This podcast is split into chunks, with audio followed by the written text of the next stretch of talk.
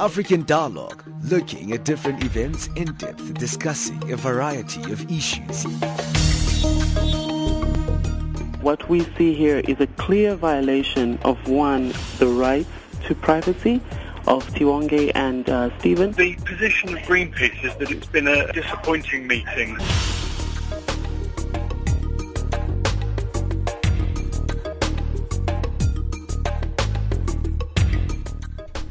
Well, thank you for joining us. Right here on African Dialogue, my name is Benjamin Mushatama. You'll be with me for the next hour. Right here on the frequency nine six two five kilohertz on the thirty-one meter band, Southern Africa.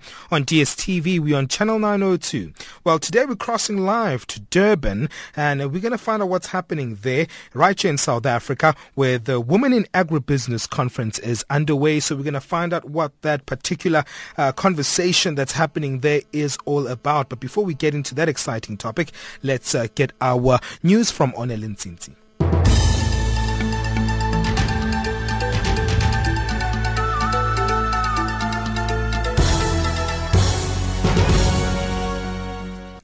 And we take a look at your headlines this morning. Egyptian President Abdel Fattah al-Sisi calls for NATO powers to help rebuild Libya. A cargo airline, airplane crash lands shortly after takeoff in South Sudan's capital Juba, and Rwanda touted as a model student in the improvement of its human development indices.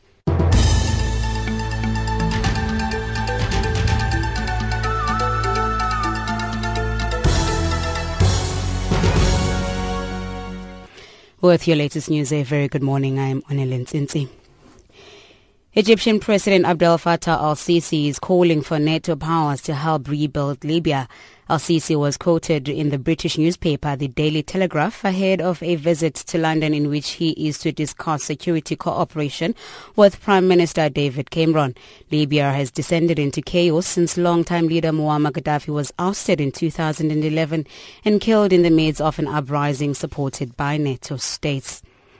Meanwhile, al-Sisi's visit to London has been criticized by many human rights groups who say it adds legitimacy to a regime that restricts freedom of speech and imprisons its opponents, author and activist Abdel Fattah al-Sisi.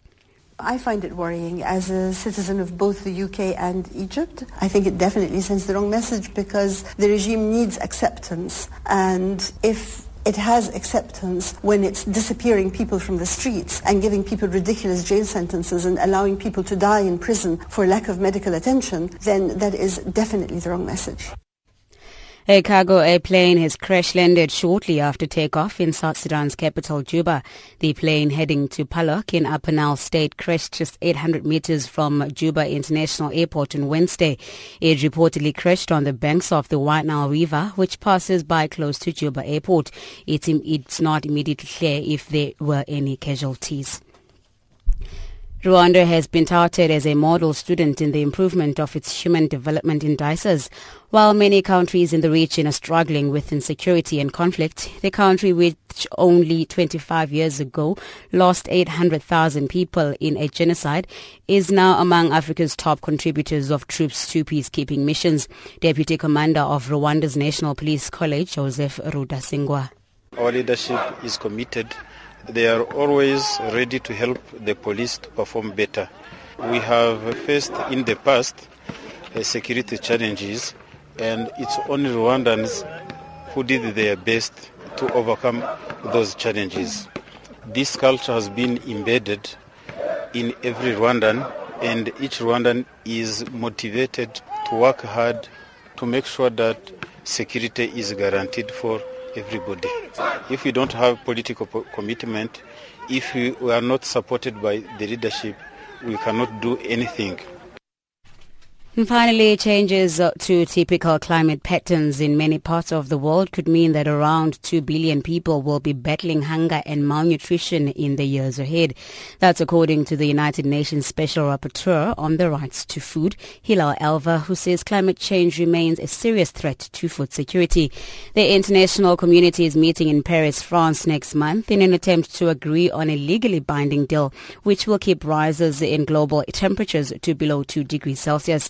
More from the U N Special Rapporteur on the Rights to Food, Hilal Elver. While climate change is impacting on agriculture, agriculture is impacting on climate change, exacerbates even more and more problems. The reason is the way in which we are producing food right now as of today and last thirty, forty years in countries that they, they basically do massive agribusiness and using a lot of chemicals and monoculture type of agriculture.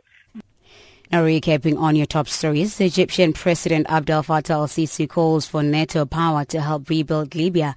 A cargo airplane crash lands shortly after takeoff in South Sudan's capital, Juba, and Rwanda touted as a model student in the improvement of its human development indices. Channel Africa News.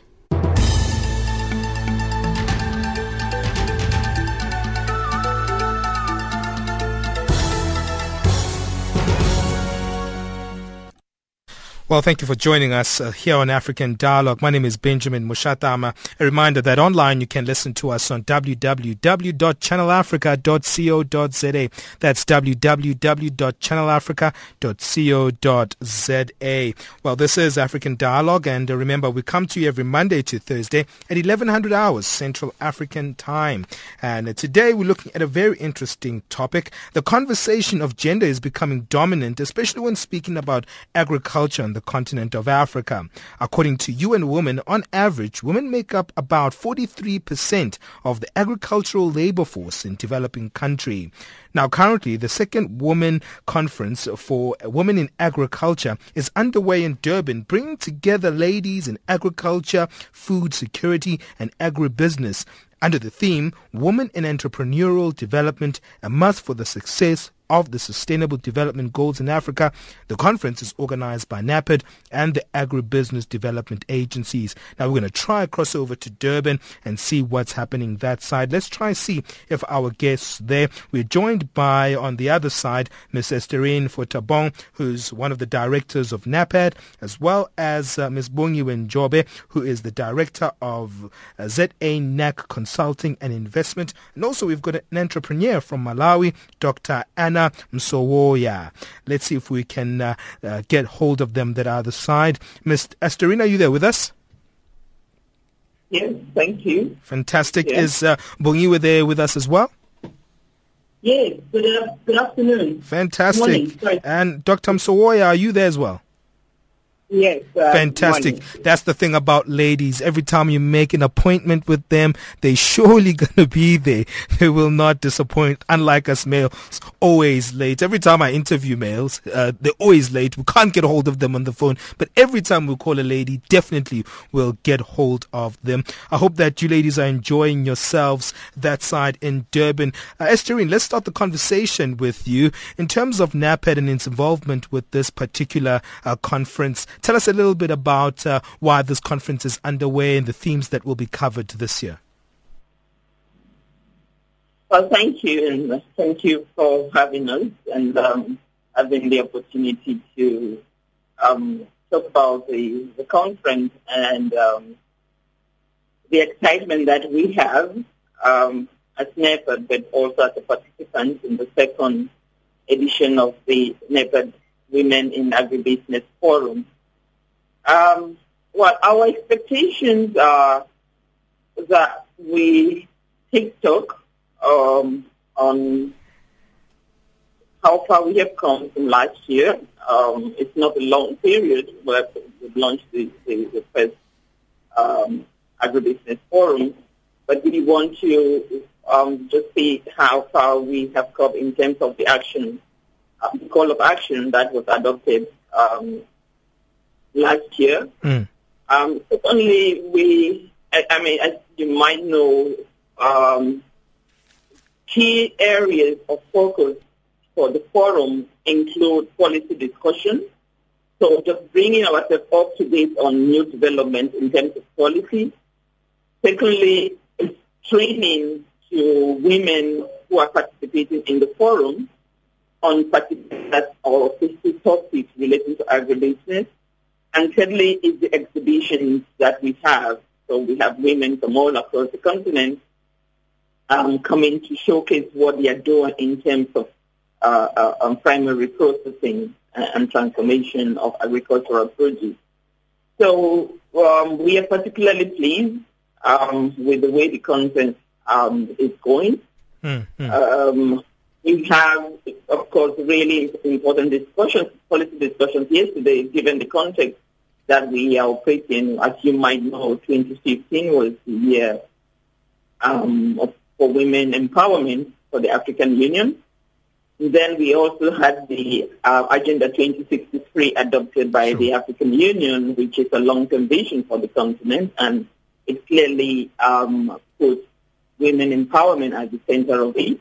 And also, so you are aware that last month um, the world also adopted the S D Gs, sure. Development Goals, and um, certainly um, I, will, I want to believe that women empowerment is very relevant in all the seventeen S D G goals that were developed. So there has been huge and a lot of, it's like, policy development um, issues relevant for women empowerment and agribusiness in the last year. And so we wanted to interrogate um, how we see this development and how what are the practical things that need to be done Um, to support women empowerment, because we all agree that, you know, if you want to end hunger by twenty thirty, if you want to have zero hunger by twenty thirty, if you don't empower and support women in Africa who are producing eighty percent of the food, food eaten by households, then there's a huge, um, likely chance that sure. you're not going to attain that goal. Sure. I also so, want to look at that particular dimension that you're highlighting there, especially looking at uh, the period of transition that the world in, especially as we move out from the Millennium Development Goals, as you highlighted there, uh, Miz Fotabong, in terms of the transition from the Millennium Development Goals into the uh, Sustainable Development Goals. Let me let me move that to you, uh, Bongiwe, in terms of why is it pivotal for us to have such important uh, discussions regarding policy, organizational uh, development, training and knowledge support to enhance this entrepreneurial uh, spirit among women who are involved in agriculture. I'm sure this is a pivotal time. Um, yes, it is. Actually, what's exciting about um, the timing of this uh, conference is that the seventeen indicators is still, call it, up for grabs in terms of what next. So uh, what's been useful in the discussion is identifying those areas of policy that could have a bearing, and particularly, as, as I mentioned yesterday, um, focusing on the, the twenty percent of the areas that are critical in order to unlock sort of the one hundred percent or the eighty percent of value. So we looked at, at things like, um, and, and it means focusing on economic policies. I think historically uh, governments have focused very much on the production side, and now we're looking at economic policies. Uh, we're discussing the extent to which the regulatory environment in the food sector actually is cumbersome for small operators, but also for women, and finding ways of making it more efficient without necessarily losing the food safety imperatives that you, that you have. So yes, it's about finding the economic policies and appropriate incentives and targeted for women and young people. Mm. Well, we're going to take a quick break and uh, come back to our other guests there, uh, Doctor Anna Msowoya, who's an entrepreneur from Malawi. I want to find out what kind of entrepreneur she is and why she's part of uh, this particular conference. We're broadcasting live today, and we actually uh, streaming into uh, the Women in Agribusiness Conference that's currently underway in Durban, speaking about uh, these particular important issues that were highlighted earlier on by Miz Esterine Fotabong, highlighting the main theme that is really connected with the adoption of the Sustainable Development Goals, as she highlighted there, the focus of those particular themes, looking at policy, also how we can actually create organizational development within the continent, create those structures to support women involvement in agriculture.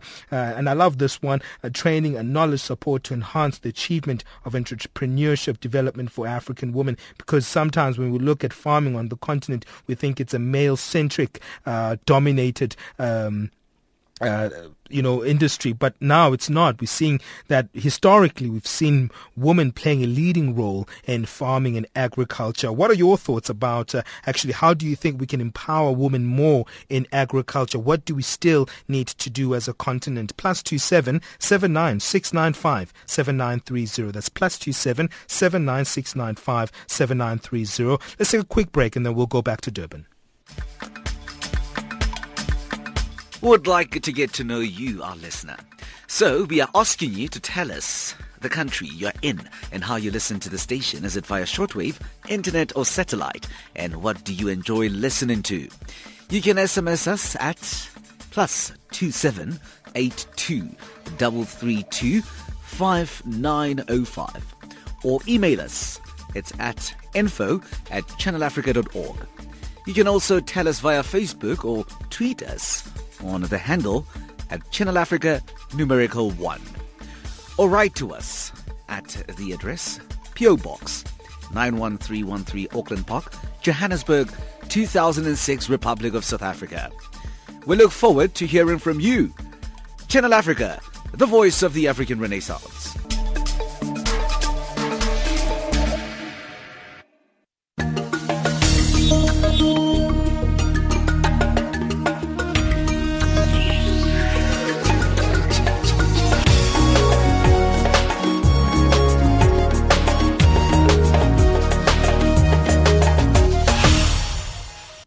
Today we're looking at this very important subject of uh, women in agriculture. We're crossing live to the Women in Agribusiness Conference, which is underway in Durban, actually put together by uh, uh, NEPAD and also in partnership with Agribusiness Development Agency. You're joining us right here on Channel Africa, your gateway to Africa and the voice of the African Renaissance. Just a reminder, if you're listening to us on the shortwave service into the continent, you're listening to us on the frequency nine six two five kilohertz on the thirty-one meter band to Southern Africa. If you're listening to us uh, online, we're on w w w dot channel africa dot co dot z a. Online, uh, you can actually uh, listen to us on that particular stream, w w w dot channel africa dot co dot z a, and uh, on D S T V on channel nine oh two. That's channel nine oh two. Now, we're going back into Durban. We're broadcasting right here in Johannesburg and finding out what's happening at this uh, Women in Agribusiness uh, Conference. Doctor Anna Msowoya,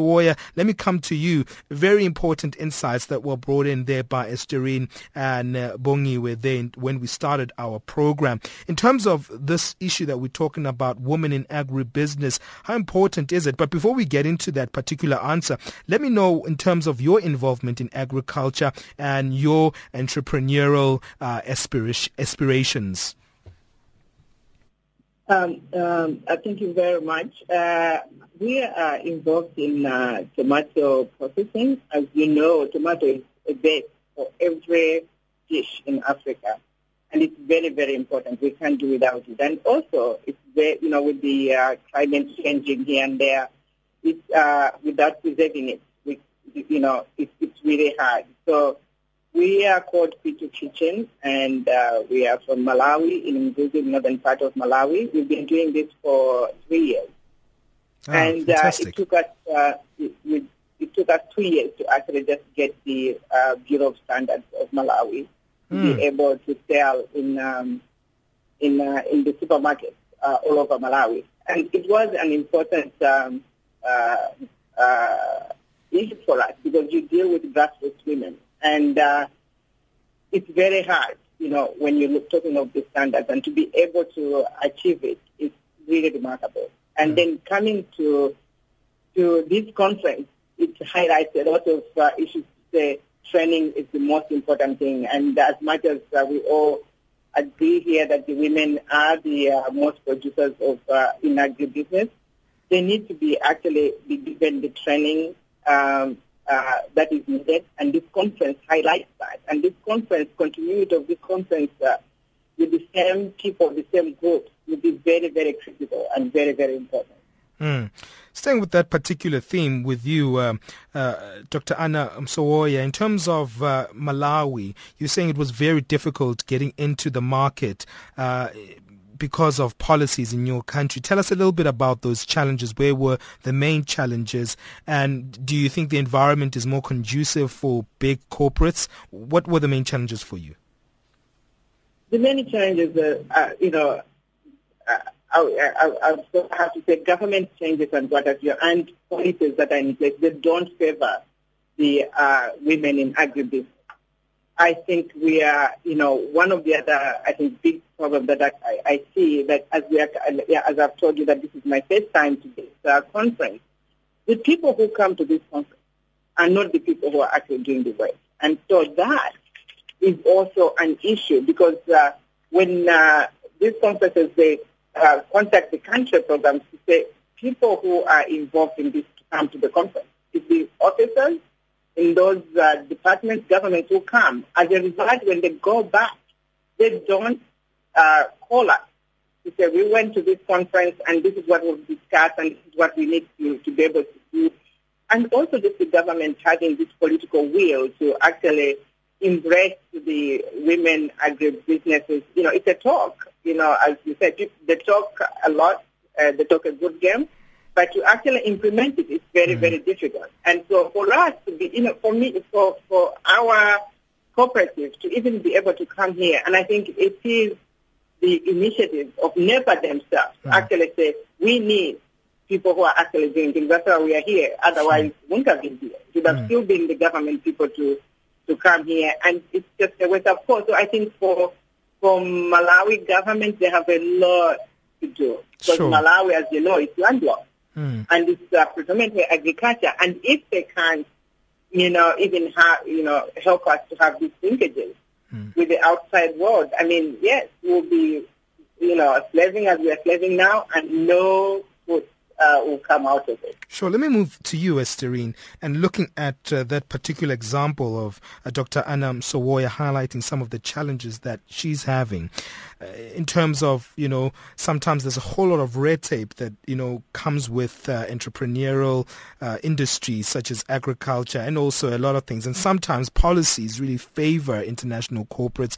And then you find out that, you know, small, medium enterprises and, you know, smallholder farmers, uh, those, you know, local farmers who are trying to actually sustain themselves, trying to actually move into the business side of agriculture, finding it very difficult to get into the market. What can we actually do to actually create policy that creates a very conducive and favored environment for local women? Well, I, I think that's a million-dollar question. Sure, sure. Um, and I, I think one, perhaps we have to first start by recognizing that there are some policies there um, that um, government is put in place to uh, incentivize small and medium-sized enterprises.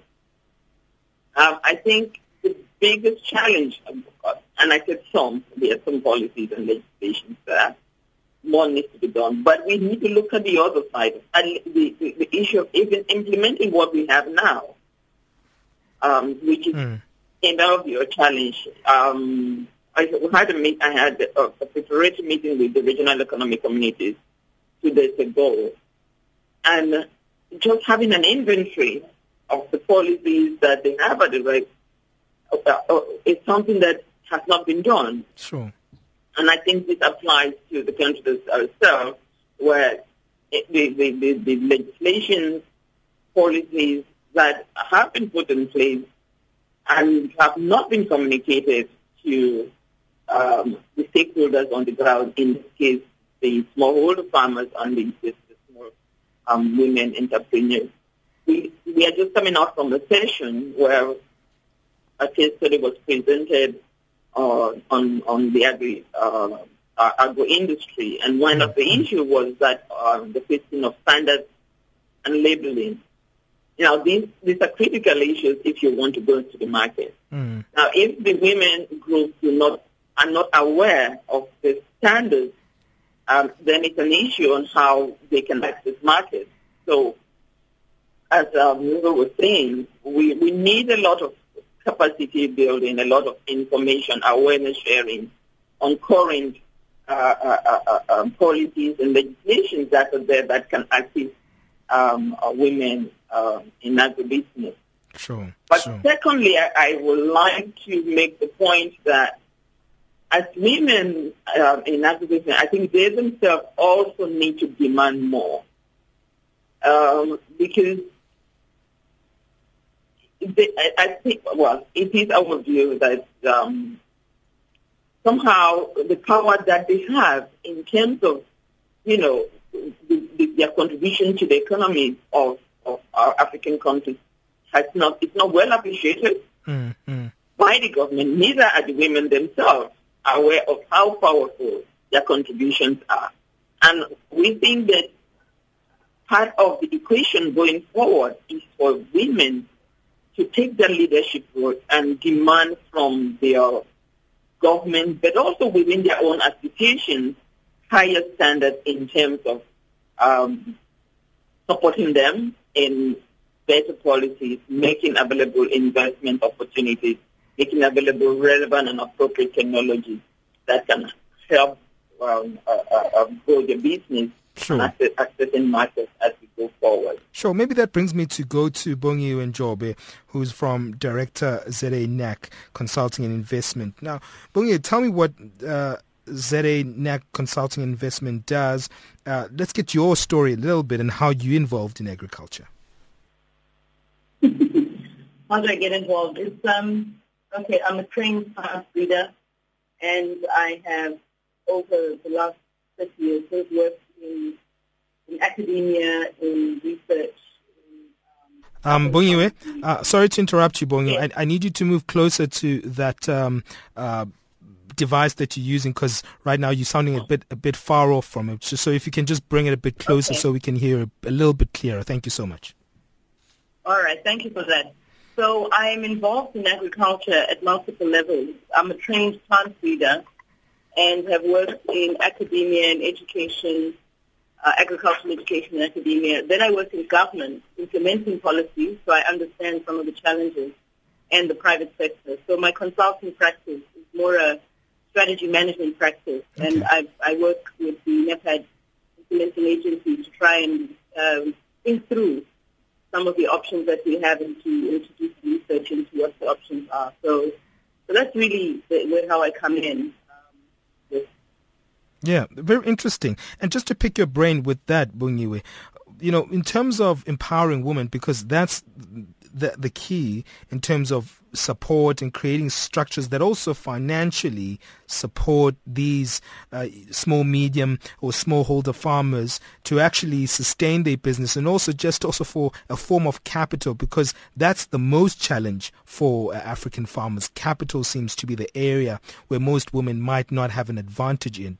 Are there any strategies that we can utilize as governments, as private sector, to actually support uh, female farmers or those who are involved in agribusiness? Um, yes, they are. Um, I think one should separate direct support and indirect support. At the opening session, we spoke at length about the value of uh, networking platforms such as this one, but also the experience of the South African female, it's now called the Female Entrepreneur of the Year, of the year mm. which is an event, well, it's an event that I had started when I was E G, and what it tries to do is give visibility. So by giving visibility to success stories, you're able to mobilize other people to participate. And that's sure. an indirect uh, level of um, support that government can do to, you know, champion the cause of women entrepreneurs. Um, directly, it, it obviously has to happen through um, policy, creating the right enabling environment, and as I said earlier, economic policies, but specifically, in this case, we're looking at uh, development finance policy. We're looking at um, the uh, research and technology transfer policies and how how those focus in the areas of value addition. And then thirdly, areas of um, regu- the regulatory space, mm. food safety issues. Mm. Um, food safety one is very difficult because it, it's cumbersome, but it's necessary. So uh, it's necessary because Uh, you have to know where your food is coming from, and it has to be the right quality, there has to be hygiene. But on the other hand, it's cumbersome because it's a lot of regulatory work, and sometimes we're not creative in how we achieve um, that kind of food safety level without necessarily burdening somebody who's an entrepreneur without too much capital. Mm. The last area, I think, is really in the form of information, which can be provided generally through information services, but also directly through training and uh, capacity building, which I think is some of the work that's going on across the country. Mm, very interesting indeed, and we'll come back to some of those issues. And when we come back, I, I really want to look at the idea of uh, some of the issues that were highlighted there by Bongiwe. We're looking at gender-sensitive financial uh, services as well. How do we provide those that are very female-centric, to look at some of those challenges women face within the agricultural uh, uh, field? Uh, but also, when I come back, I'd really like to come back to that issue that was highlighted by Doctor Anna Msowoya, the entrepreneur from Malawi, who is speaking about the importance of training and creating that base where there's knowledge support. But you're listening to Channel Africa, and today we're crossing live to Durban. We're crossing to the Women in Agribusiness uh, Conference, which is organized by NEPAD alongside the Agribusiness Development Agency. We've got uh, Bongiwe Njobe, who just uh, spoke to us right now, the last to speak on that particular section of the program, uh, for the director of Z A N A C Consulting and Investment, and we also have Esterine Fotabong, who is one of the directors of NEPAD. We've got uh, Doctor Anna Msowoya, who is an entrepreneur from Malawi, working in the sector of tomatoes. Very interesting indeed, and she was highlighting earlier on some of those challenges that are faced within uh, Malawi because of policy and also the issue of red tape. But we're going to continue this conversation after this break.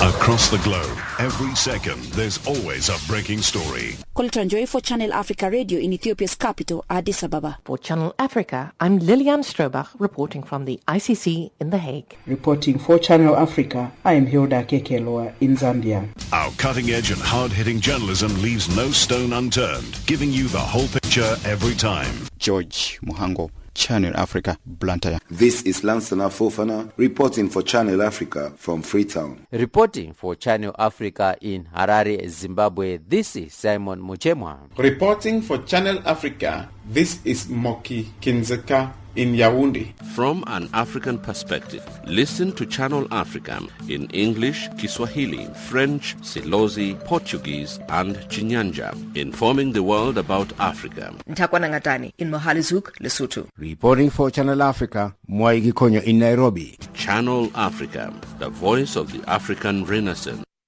Hey, your thoughts. How do you think we can better empower women in agriculture, women in farming? What are your thoughts? Send us your S M S on plus two seven seven nine six nine five seven nine three zero. That's plus two seven seven nine six nine five seven nine three zero. As I've been mentioning, today we are crossing live to Durban. Women in Agribusiness Conference is underway, and today they're speaking about this particular important theme: women in entrepreneurial development, a must for the success of the sustainable Development Goals in Africa. And we know that that's the main theme that the world is talking about, the new introduction of the S D Gs. And African women are gathering, and there are various stakeholders who are part of the agriculture industry, part of the food security industry, agribusiness, all speaking about these pivotal issues. And already we've kickstarted this conversation uh, in a very fast pace. But I want us to move on uh, and maybe come to you, Doctor Anna Msowoya, speaking about uh, uh, the issues that were highlighted by uh, Bongiwe there in terms of creating that support for women in, in business, creating that atmosphere whereby there's access for women in terms of information, capital, financial services. Uh, give us a lowdown on what's happening in Malawi. Do we have uh, services that are available for female farmers, for women in agribusiness, that is accessible and good support that actually ensures that they can actually, uh, you know, Uh, pursue that particular uh, business that they're trying to embark on?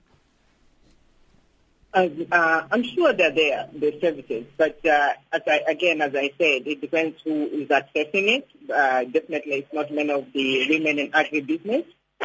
and, uh, you know, there's no information. If they're there, there's no information on how to access it. I'll, I'll just talk about, like, uh, this last year. We wrote a proposal at the grassroots level to Malawi Innovation Fund, which uh, we were the only grassroots in Malawi that got that funding. But the challenge becomes it's uh, it's uh, on an investment basis. You have to spend money up front to be able to actually uh, get what they want. And so the question is, you are a grassroots, you are just uh, a startup. Where are you going to get the money to spend up front and to be able to do that? So then you have these milestones that you have to reach, this milestone one, in order to get that investment. So it's still very difficult. As much as women, uh, I, uh, uh, we are trying to be fierce, to be able to look into that, there are still all these obstacles that you can't move uh, beyond that. Mm. So, you know, the short answer is uh, I'm sure there are policies or, uh, or, uh, or services that do that, but who accesses them? Because we don't have that information. Yeah, that's an important issue. I think Bongiwe also brought that into the line, that information sharing source. Esterine, your views where we are with the conversation, do you have anything to add to this issue of finances? Um, well, I mean, I, I think more than that just said, um, I fully agree in what Bongiwe has also said. You know, information is critical. If you don't know first what are the possibilities that are there, then you cannot speak about access. So that's one. The second one is even when you know and the conditions um, for you to um, uh, access the finances are, are, are difficult, then it really doesn't help you in growing your business. So the, the, the examples that um, Anna just gave, uh, I think these are the kinds of things that we can find right across many African countries based on the conversations that we've been having since yesterday. We've heard many of the women um, making the same point to say they need information of where they can access funds, the issues of, you know, the conditions that are tied to credit as something that needs mm. to be looked into. Mm. And also, uh, let me let me come back to you, Bongiwe, because you highlighted this issue of um, that acceleration of um, um, you know, information sharing. But also, I feel like also, you know, that whole gender-sensitive financial support is also important. You know, not just because you, it's it's it's a very different industry, and women work differently than than men as well. Not in terms of there's an inferior complex to that, but in terms of uh, th- that financial support should actually weigh in the types of lives women live. Women have children. Women have uh, uh, more responsibilities in terms of how they work in, in, in any field, whether business, whether in agriculture, whether in journalism or in media. Women have a certain different form of working. Should we create, uh, you know, a, a sensitive uh, space whereby financial services understand the kind of woman it serves? I, I think as you were asking the question, I, I was wondering, you know, where is the starting point? And I think there's a reality that we're not parachuting from the sky into society. Sure. So we do need, whatever interventions come into play, need to start from where society is. And I think where society is, is there's a need to demonstrate um, the, the value of accessible access to finance. Um, it happens in the workplace, and I think, interestingly, corporates uh, will find it easier to develop um, tools or rather schemes that differentiate uh, access by women and men. What the real challenge is what happens in the family environment and in the societal environment, where the contracting capability of women may be affected by the fact that she may be in a relation, in a marriage where both have to sign on. And what happens is it's a very soft issue, but it's a real issue. The question of whether or not both parties should be signatory to a loan where effectively the woman is going to be um, doing the work or making uh, good on that loan, or you allow the woman in her individual capacity to do that because she's running a business and you don't bring in her social relationship with, with, with her male partner. Those are extremely sensitive, uh, rather complex issues So for me, what one needs are platforms where people talk about those issues. And I've seen or I've heard of some amazing success stories, for example, coffee, female coffee producers mm. in Burundi who work through a female entrepreneur who is targeting the fair trade uh, segment sure, of green coffee yeah. in, in the Northern Hemisphere. And the way what she does is, is she facilitates uh, dual levels of engagement. First of all, she has the women sign up to the cooperative as women.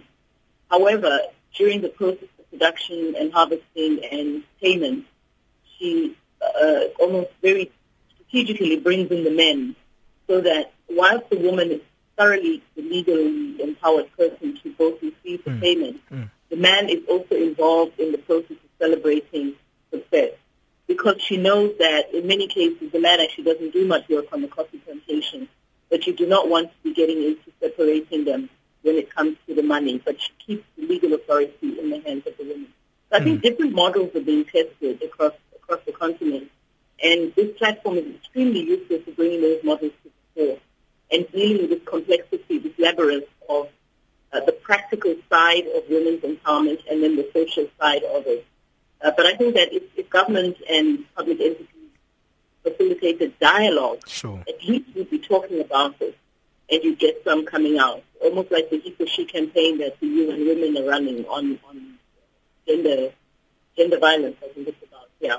Mm. Uh, right, yeah. yeah. So I think that yeah. it's dialogue and it's information and it's sensitivity uh, and just teaching people about the value, demonstrating the value of gender equity. Sure. And, and let me wrap it up with looking at it from a more futuristic perspective, looking at young people or young women in farming. I mean, there are stories that I've heard personally of, you know, women in my life who are actually now starting to be more interested in uh, agriculture. And very fascinating fascinating for me is actually women within urban settings are actually starting to look at how can I get involved in agriculture. Doctor Anna Msowoya from Malawi, uh, you are involved in the the agriculture space. Have you seen young women actually uh, being involved in, in farming? I'm, I'm very interested in what's happening there. And in terms of, uh, especially in urban settings, do we see a trend of uh, young women being interested in, in farming and agriculture? Yeah, in Malawi, definitely, because, um, um, uh, you know, jobs are very, very scarce. Mm-hmm. And I think... Uh, most of them are involved in agriculture, these young people, because there's nowhere else to go.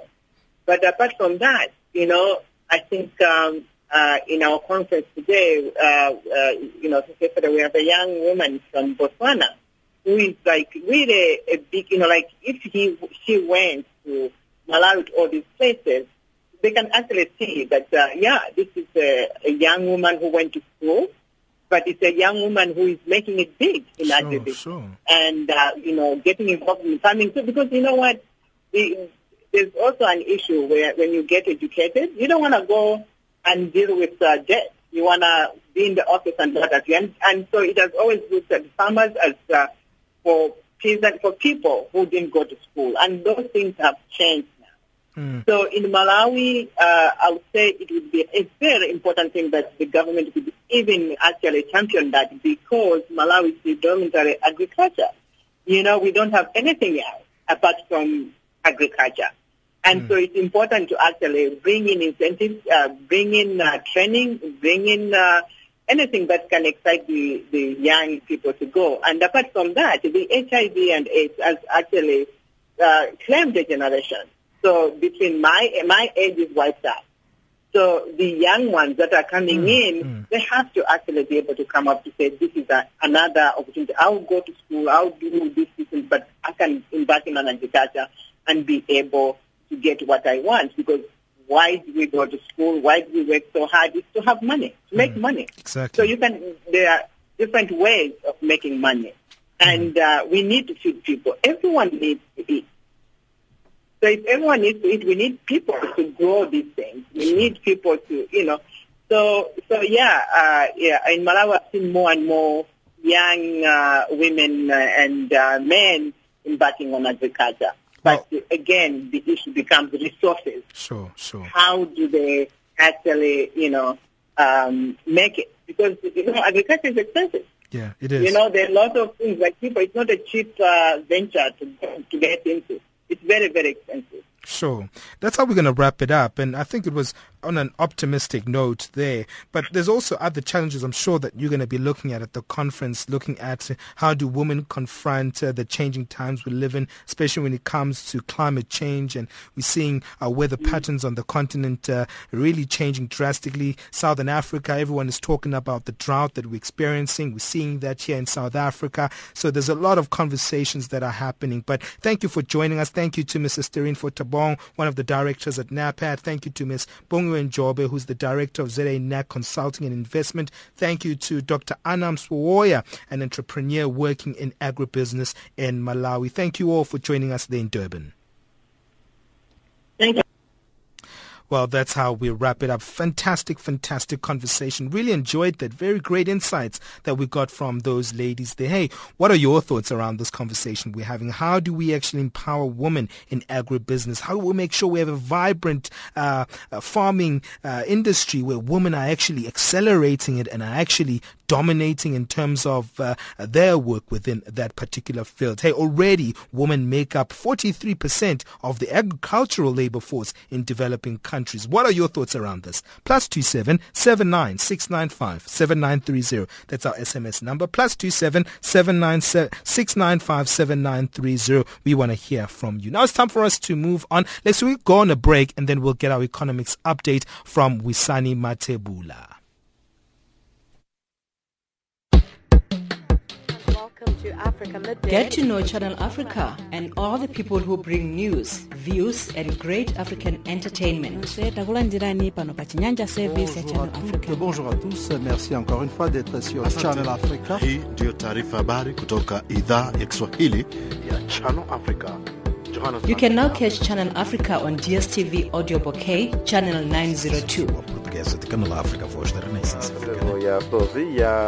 Africa, the voice of the African Renaissance.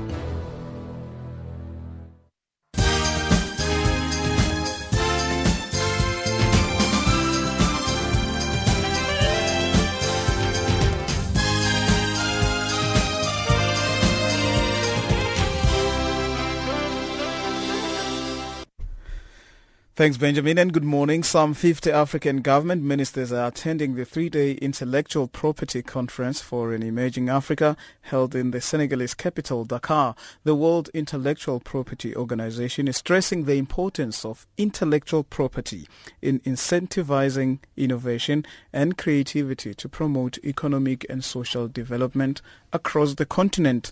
Tabiso Lehuk reports. Some fifty government ministers from across the continent have attended the opening of the three-day African Ministerial Conference two thousand fifteen. The Intellectual Property for an Emerging Africa Conference is held in the Senegalese capital, Dakar.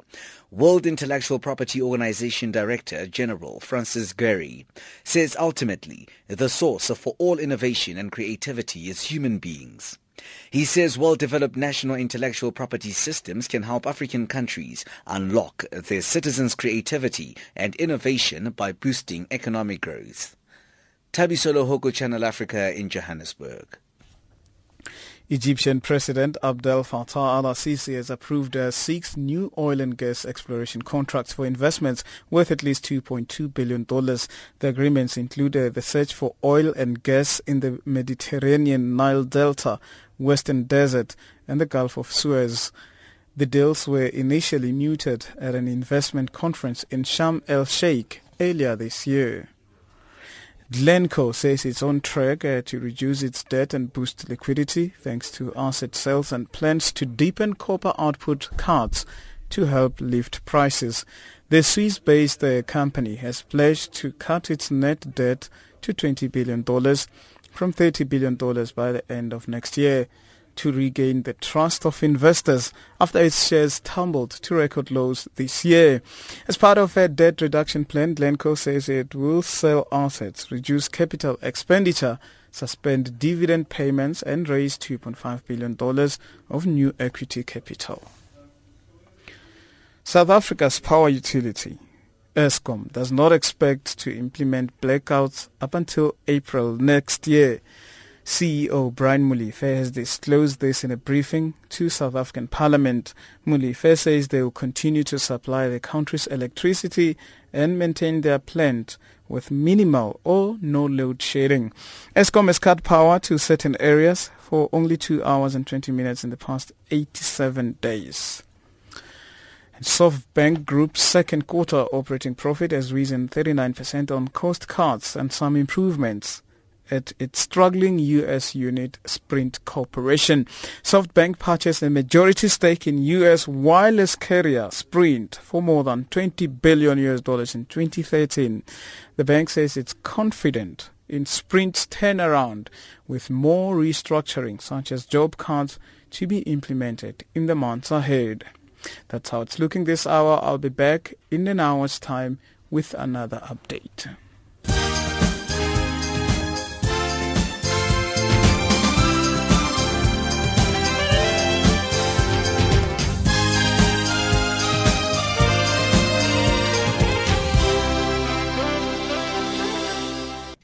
Now let's move on to our sports with Musibudi Makura.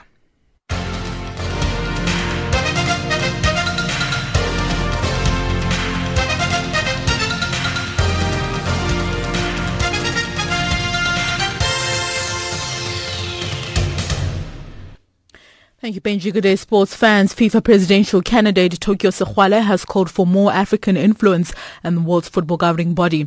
Addressing a sports conference in New York in the United States, he said lessons learned from his friend Nelson Mandela would help him run the organization if he's elected. Sekhwale is one of the seven candidates hoping to become FIFA president next year. Sekhwale says after months of scandals at FIFA, he knows what would need it um, to do if he was put up to the task. It is to undo the crippling damage done to the FIFA brand globally by these scandalous allegations of corruption, of bribery and all this. The first task is to undo that. And that damage has been done, affecting all stakeholders. The fans were children. I think it's now time that the president of FIFA should also come from other regions of the world, and Africa is just one of them. Zambia's under twenty-three national team coach Frighten Simokonda has announced a provisional list of twenty-nine players for the Africa um, twenty fifteen under twenty-three Cup of Nations tournament to be held in Senegal from the twenty-eighth of November. Zambia communications manager Ngwetu Temwe says the sixteen players would immediately go into camp in Lusaka on the fourth of November, while the other thirteen would join following assignments with the senior national team on the fifteenth of November. The players will report for camp at the Golden Peacock Hotel in Lusaka. Zambia has been placed in Group A along with the hosts Senegal, South Africa as well as Tunisia. On to hockey news. The South African Hockey Association Executive Committee is working hard to meet the South African Sports Confederation and Olympic Committee regarding the Rio Olympics qualification. This follows a confirmation from SASCOC that they will not consider a continental qualification route for the men and women's hockey teams for next year's Rio Olympics. The S A men and women's team both won the African Hockey Championship titles this past weekend, beating Egypt as well as Ghana respectively at the Randburg Hockey Stadium in Johannesburg.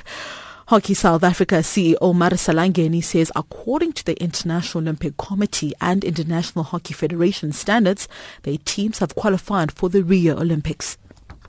The two South African national teams for, for hockey have participated in the African Championships, and just to speak a little bit about the championships, this has been the biggest African event that has been in the history of the game. We had nine teams in the men's competition, we had seven teams in the women's competition, we had the likes of Botswana who were participating probably the second time ever, um, we had our neighbours Zimbabwe, Botswana, um, Namibia, so these events have actually been the biggest that, that Africa hockey's hosted, and South Africa went into it a little bit cautious purely because we found that the gap is closing. The gap between South Africa and their African counterparts is closing. Teams are now training overseas. The likes of Ghana are now part of a TAP program together with England Hockey, and they're basically training in England, and their coaching staff is being supplied by England Hockey. So that gap is closing, and um, we respect every opponent that our teams play. And yes, the two hockey teams are the African champions. As per the criteria or the Rio Olympic criteria set by the International Hockey, I mean the International Hockey Federation, as well as the Olympic Committee, fifty. The criteria says continental qualification as well as World League um, qualification. Our teams did not make it through the World League process and have now qualified through the continent. So history will show that the two national S A hockey teams have qualified for the Rio Olympics as per criteria accepted by the F I H and the I O C. And finally, in golf news, some of the world's golfing greats had their chance to test out their rhythm skills in Shanghai, China, ahead of the twenty fifteen World Golf Championship starting on Thursday. The likes of Rory McIlroy, Jordan Spieth, Henrik Stenson and Bubba Watson will also be teeing off this week. McIlroy says he's ready for the event. Just caught something from room service a couple of nights ago, and yesterday wasn't wasn't good at all. I thought I would have been better this morning. I went and had a piece of toast and a couple of bits of melon, and um, I came out here thinking, you know, I'll try and hit a few balls and stuff, but even just making a couple of swings, my just stomach was too sore to even try to hit a shot. So um, just another day of rest, and hopefully, hopefully I'll be better tomorrow when I can play. Did you not get much sleep last night either then? Um, no, I was up from about one to four last night, yeah. So, and then the night before I was sort of didn't start until about four o'clock in the morning, but then it was just, yeah. So it's been, it hasn't been great. Have you seen the doctor? Has yes. He given you something? Yeah. So he's given me antibiotics, uh, buscopan for the abdominal pain, and then some painkillers as well. I'll be loaded up, so hopefully I'll be okay.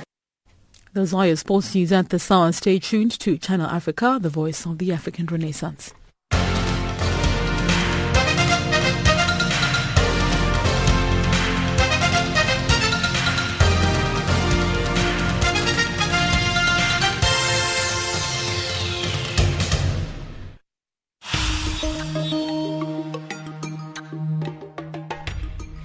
Well, thank you for joining us today. Remember the question, what can we do to actually promote uh, women in agriculture? What more can we do to support women in agriculture? Today we're sp- speaking to Women in Agribusiness Conference that is taking place in Durban. Let us know your thoughts. We want to hear from you. We always get excited to hear your varying views. So let us know what you think about this topic. S M S us on plus two seven seven nine six nine five seven nine three zero. If you're in South Africa, it's oh seven nine six nine five seven nine three zero. nine three zero, the same number without the plus two seven. Thank you for joining us. It's been a great uh, program today. What great uh, views that came out from this particular program. We're going to end the program with the song. This is Papa Wemba, Show Me the Way. By the end, show me the way I can go. Take me by the end, show me the way.